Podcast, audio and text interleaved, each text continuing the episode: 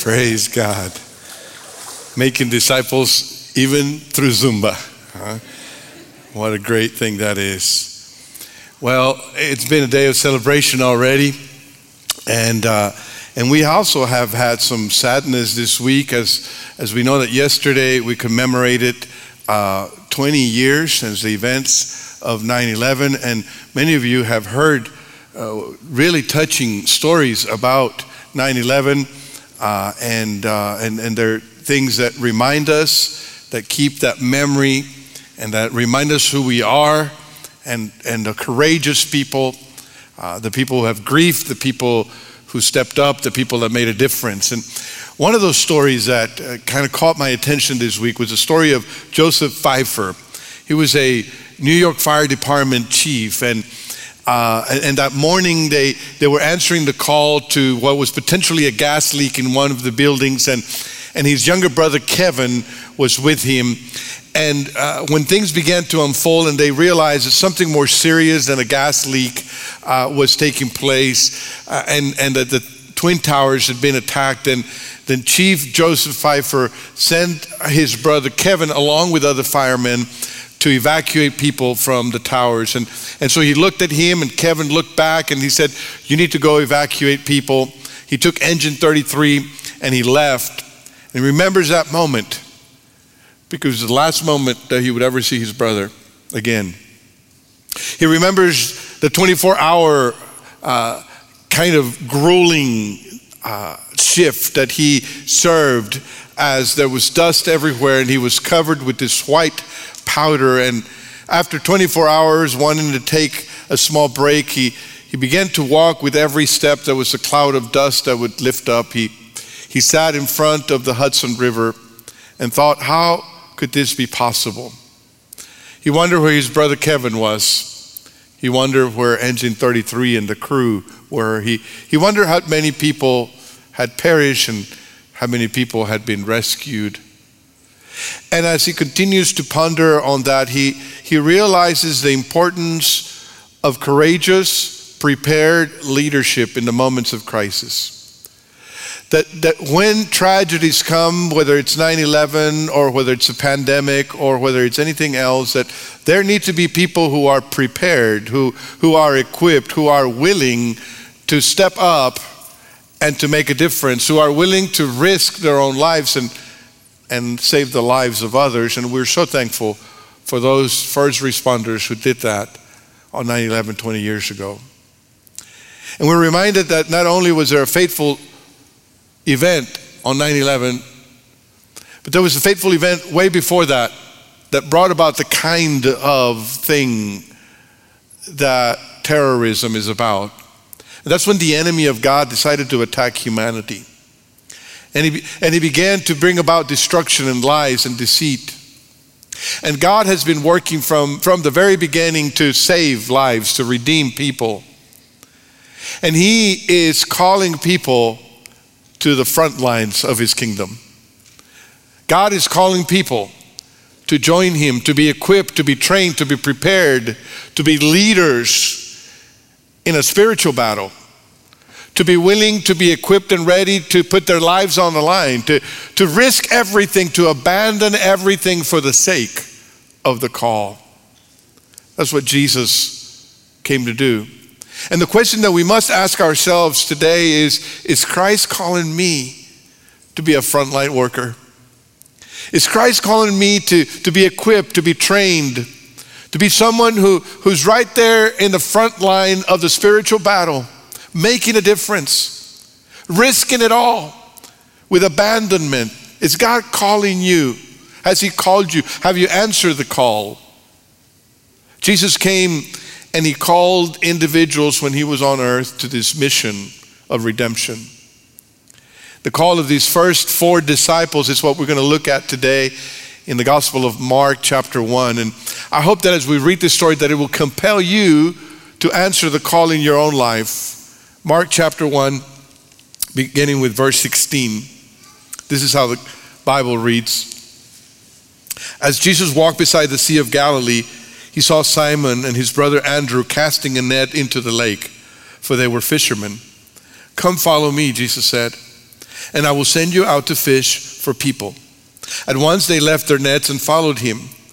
When he had gone a little farther, he saw James, son of Zebedee, and his brother John in a boat preparing their nets. Without delay, he called them, and they left their father Zebedee in the boat with the hired men and followed him. These were the first disciples that Jesus invites to follow him. Right before this passage, Mark is telling us that Jesus had began his ministry by, by going into the Galilean region and proclaiming the good news of God, saying the kingdom of God is near. Repent and believe. That's what Jesus came to do. He came to introduce good news. He came to say, look, uh, evil doesn't win. Evil doesn't have the last word. There are good news of redemption. There is one who is victorious, and his kingdom is coming. And you enter that kingdom by repenting and believing. And he invited people to enter into that kingdom life. But soon thereafter, he invited people to join his ministry team. Jesus did not come to do his ministry alone. He came to surround himself with others who will enter with him, to be prepared with him, to be trained by him for this call of ministry. And that's, what, that's what's happening here. He's calling, he's recruiting a ministry team. Let me mention about three things about uh, this call here. The first one is it is a call to ordinary people. A call to ordinary people. I, this last Thursday was the, the official beginning of the NFL season, and some of you know that I'm a Dallas Cowboys fan, and they played the Tampa Bay Buccaneers, and, and, and they, we did not win, okay? I know that. Don't remind me. We didn't win, but we played well. Amen. Thank you. Uh, and, and, uh, and the entire time, the commentators were talking primarily about two things Dak Prescott, the quarterback for the Dallas Cowboys, and Tom Brady, the quarterback for the Tampa Bay Buccaneers. They were just talking about the quarterbacks and, and their qualities and, and all of these things. And, and, and it reminded me about not the season starter game, but about something that happens way in the spring that's called the NFL draft. People watch that because it's during that time that, that the best of players are sought. It is at that time that the best athletes in college are waiting for a call to be recruited into a team because team members matter. They talk about their skills, their, their weight, their experience, their, their ability, so that they can be chosen for the right team. Now, when God sends his son to earth to draft his team, who will he choose first? What kind of skill set is he looking for? What kind of track record is Jesus looking for when he recruits his team? Well, it, it, might be interesting to you to note that Jesus doesn't go to Jerusalem.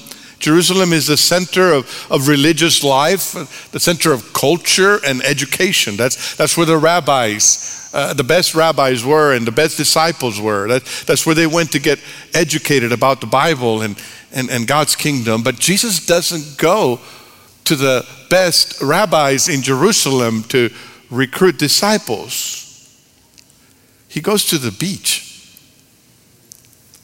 and he recruits fishermen.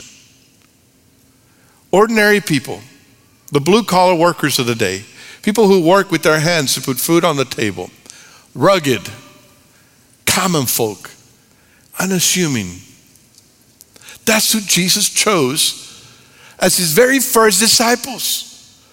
Ordinary people that's who Jesus continues to call everyday folk like you and me. People who have jobs, people with families, people with struggles, people with disappointments, people with a past, people with a hope. That's who Jesus calls. I've enjoyed this summer and, at the beginning of the semester being part of something we're calling Man Church because uh, it's a room full of men, sometimes 30, sometimes 50 or 60 but we're sitting around tables of four or five people. And around those tables, nobody's talking about uh, their, their, record, their sales record at work or their education or how much money they have in the bank. Everybody is like an ordinary guy just saying, Look, I'm, I'm just a guy that's struggling, that wants to be a better husband. I want to be a better dad. I want to be a better follower of Jesus. And that's the kind of people that Jesus was looking for. He's not looking for people who want to impress him with their pedigree. He's looking for people that want to be impressed by His power. People who, who are humble and open to God's work in their lives. Some people say when an opportunity for leadership comes, people say, Well, I'm not qualified for that. I'm not a pastor. I didn't go to seminary. I don't know as much Bible as so and so. I'm not very religious. I haven't been a Baptist very long. I haven't been a church member very long. And they find all kinds of reasons why they think they don't qualify. And I'm here to tell you today listen, if God calls you, He knows what He's doing. If God calls you, it's because He wants you on board. He wants you to be part of His team. He wants to draft you into the best team ever. He can take fishermen and make them agents of the Most High God. He can take ordinary people and make them extraordinary followers of Christ. Is God calling you? Have you answered the call? God calls ordinary people. Secondly, God calls to obedient partnership. He called Simon, Andrew, James, and John to follow him. And he says this to them Follow me, and I will send you out to fish for people. You've been doing everyday kind of stuff, and that's cool. But I'm calling you to do something bigger and greater. I'm calling you to join me to obedient partnership. It's a call to a bigger purpose. From the everyday life to the eternal domain, from, from the daily grind to the divine grandeur.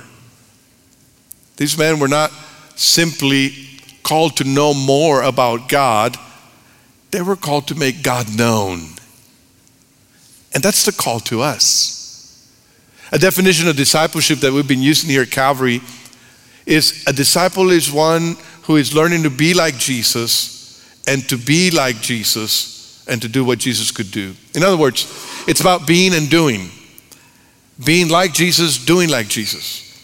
It's about character and competence, the character of Jesus and the competence of Jesus. That means that when Jesus calls us, he wants to reproduce his character in us. He wants to reproduce his character in you, to, to become like him, to, to be like him. But he also wants to reproduce his competence in you. That means he wants you to do the things he did. He wants you to do the things that he would do if he were still here on earth. That's big. That's big. In fact, he said that we would do greater things than he did. John 14, 12. Jesus said, Very truly I tell you, whoever believes in me will do the works I have been doing, and they will do even greater things because I'm going to the Father. Wow, that's mind blowing to me because I hope to know Jesus more. That's, that's my hope. But, but, but Jesus wants more than that. He wants more than me knowing Him more. He wants me to do the things that He did and even greater things. Can you believe that? Can you believe that God is calling you and me to do greater things than He did? That's wild, isn't it? That's a huge calling. But that's what He's calling us to do. He says, I'm going to the Father. That means Jesus knew when he was here on earth that his ministry was brief, and he was calling people to continue that ministry for generations, to be obedient partners. The call to follow Jesus is a call to obedience. The call to join the Jesus movement is a call to obedience. The call to be partners in the mission of God is a call to obedience. Simon and Andrew, when they were called, respond here in verse 18 at once they left their nets and followed him. They didn't waste any time, they didn't cling on to their possessions or their means. Jesus called them and they answered immediately. They said, Yes. And James and John do the same thing. Verse 20. Without delay, he called them, and they left their father Zebedee in the boat and the hired men and followed him. That's even more astounding. Uh, Peter, uh, Simon, and Andrew left their boat and their nets, but John and James left their dad and his business with the hiremen. Now that's radical obedience. And they followed him. And you know, that kind of radical, radical obedience comes from those who are eager for God. It comes from those who are hungry for God. These four might have been ordinary fishermen, but there was a hunger in their lives. Jesus is looking for hungry people. He said so in the Beatitudes. Blessed are those who hunger and thirst for righteousness, for they will be filled. Those who hunger and thirst for righteousness are people who are ready, people who are eager, people who are ready to follow, ready to obey. That, that's the kind of people that when Jesus calls them, they say yes. They don't have to think about it. They don't have to give excuse because there's been a hunger and a thirst for righteousness in their lives. And so when Jesus shows up, they say, Yes, I've been waiting for this moment. Yes, I will go with you. Yes, I will follow you. I like the way that Matt Maher uh, paraphrases the Beatitudes in his song, All the People Said Amen. He said, Blessed are the poor in spirit who are torn apart. Blessed are the persecuted and the pure in heart. Blessed are the people hungry for another start, for this is the kingdom, the kingdom of God. Christ doesn't call all of us to leave our jobs. I know that some of us get worried about this leaving your nets and your boat. He doesn't call all of us to leave our, he calls some of us to leave our professions and go into full time ministry. Today, we're going to have hopefully the opportunity to affirm two young men from our church, Eli Garza and Ronald Sanchez, uh, and, and to say to them, as they follow God into full time ministry, to say, we, we see God's call in your life, we affirm that. Uh, Ronald is in Peru today uh, doing ministry there, saying yes uh, to the Lord Jesus in his call. But call, God calls other people to follow him without leaving their profession. He calls people to, to be obedient to Him, staying in their career. There's a dear family in our church who, who we love and who are obedient uh, to God's call in their lives uh, Paul and Monica. And uh, Monica, uh, hit, her brother, uh, here from McAllen, uh, passed away recently. Javier Moises Campos. who was an MD serving in Kerrville most recently. 46 years old, too young to go. But as I was reading his obituary, I, I, was, I, I was really touched by his life. Part of, part of it says, always putting people first. Javier pursued medicine to care for others. He planted seeds of the gospel on six continents using the talents God gave him. Above all, Javier loved the Lord Jesus Christ, whom he freely shared with those around him. While some may see being a physician as a career, to Javier it was more. It was a sincere calling and a ministry, a way that he could serve man and serve God. He served, he lived a short life, but he understood the call. Sometimes God calls people to leave their jobs, sometimes people calls people to minister through their jobs, but God calls all of us to be obedient to the call. And then, thirdly, we see here a call to optimal preparation. The purpose that God was calling these for was greater than they ever knew. And so then the preparation had to be deep and intense, optimal. It was necessary because Jesus' time on earth was short. Simon, Andrew, James, and John did not know this perhaps at the beginning, but but when Jesus is calling them, when Jesus is there by the Sea of Galilee and they're leaving their nets, Jesus is probably thinking, I got three years to turn these rugged fishermen into apostles. That must have been a daunting task. But Jesus was aware of the brevity of time that he had. And so he had to, to be intense, he had to be focused. These, these four would become part of, of the greater crowd of disciples that Luke tells us about. They would become part of the 12, yes. But they were even a closer inner circle of Jesus. Particularly Simon, James, and John received teaching and preparation that the rest of the 12 did not. When Jesus went into the home of a synagogue leader whose daughter was sick unto death, the Bible says he did not let anyone follow him except Peter, James, and John, the brother of James. When Jesus goes up to the mountain and, and, and Moses and Elijah appear, and Jesus takes on this glorious form, Mark tells us after six days, Jesus took Peter, James, and John with him and led them up a high mountain, and they were all alone. There he was transfigured before them. Even toward the end of his ministry, they had these opportunities to have particular teaching that the 12 were not a part of. Mark 13, 3 says, as Jesus was sitting on the Mount of Olives opposite the temple, Peter, James, John, and Andrew asked him privately. They, they had access to the rabbi that the 12 did not have. And then the very night before his crucifixion, these very four who he had called at the beginning, these, these first disciples, are the ones that he takes with him. He took Peter, James, and John along with him, and he began to be deeply distressed and troubled. Yes, these first disciples were there when the big crowd of disciples was gathered. They were there when the 12 were receiving special training, but they were even there in more intense and focused times that the Lord spent on them, invested in them to equip them, to train them so that they could guide others, so they can be leaders of others.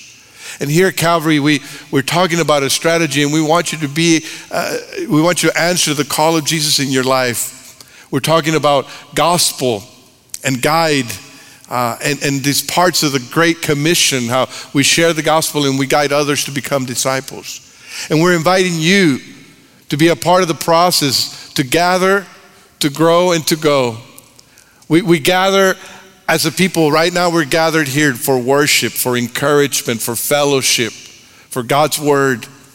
But then we want to be part of, of grow groups, groups that, that will uh, be a community to us, very much like the 12 were. Sometimes we've called them ABFs or we've called them home fellowships or, or Sunday school classes, we call them grow groups because that's a place where, where we can grow as disciples, we can grow in community. It's an ongoing group, it's a group that is open to others. Sometimes there's 12, 15, 20, 30 people. I hope that you'll be a part of a grow group. But we also have guide groups. Guide groups are, are short term groups. They're groups that, that focus on, a, on an area that prepare us to be leaders at home or leaders in our community or leaders in the church. They're, they're part of men's ministry and, and women's ministry. They're, they're, they're part of our young adult ministry. They're, they're huddles, they're, they're times and seasons of training that help us to be equipped so that we can be leaders, so that we can guide others. And I hope that you'll consider this season being a part of that. Jesus calls us to follow him if we're willing. He calls us to join him in his mission. He calls us to be equipped so that we can guide others. That's the way he called these four. Have you answered the call? Have you decided to follow Jesus? Have you said yes? Wherever he leads, I'll go. Whatever he asks of me, I'll do in our grow group that meets in a home. A couple of Sundays ago, it, it met in my home. And as we were talking about Romans 12, 19, and 20, where it talks about you know, the Lord taking vengeance and us practicing forgiveness and loving our enemies. We were struggling with this passage, and as, as we were talking about it, one, one of our group members, he's a veteran of, of Afghanistan, and he was telling us how, how difficult that time was for him and, and how much he left over there of himself and how it changes his life even today. And how difficult it has been to watch what's going on right now. And it's heartbreaking because of how much it cost him. And then he talked about his son.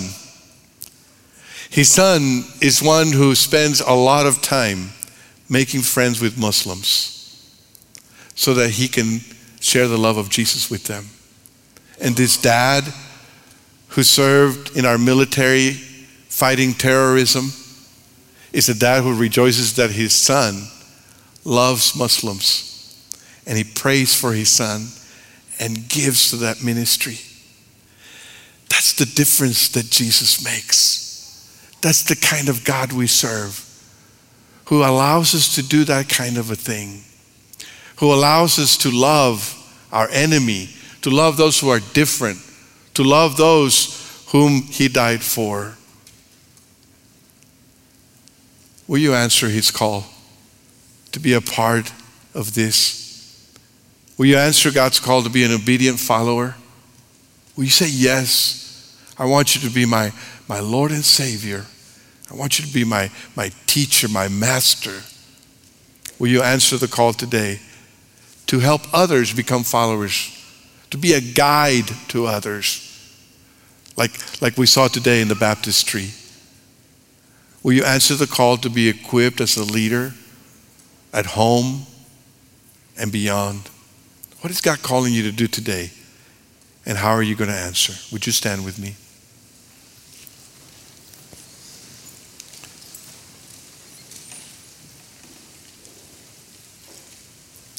Father, I thank you for your word. I thank you for Jesus and his call in our lives. Calls ordinary people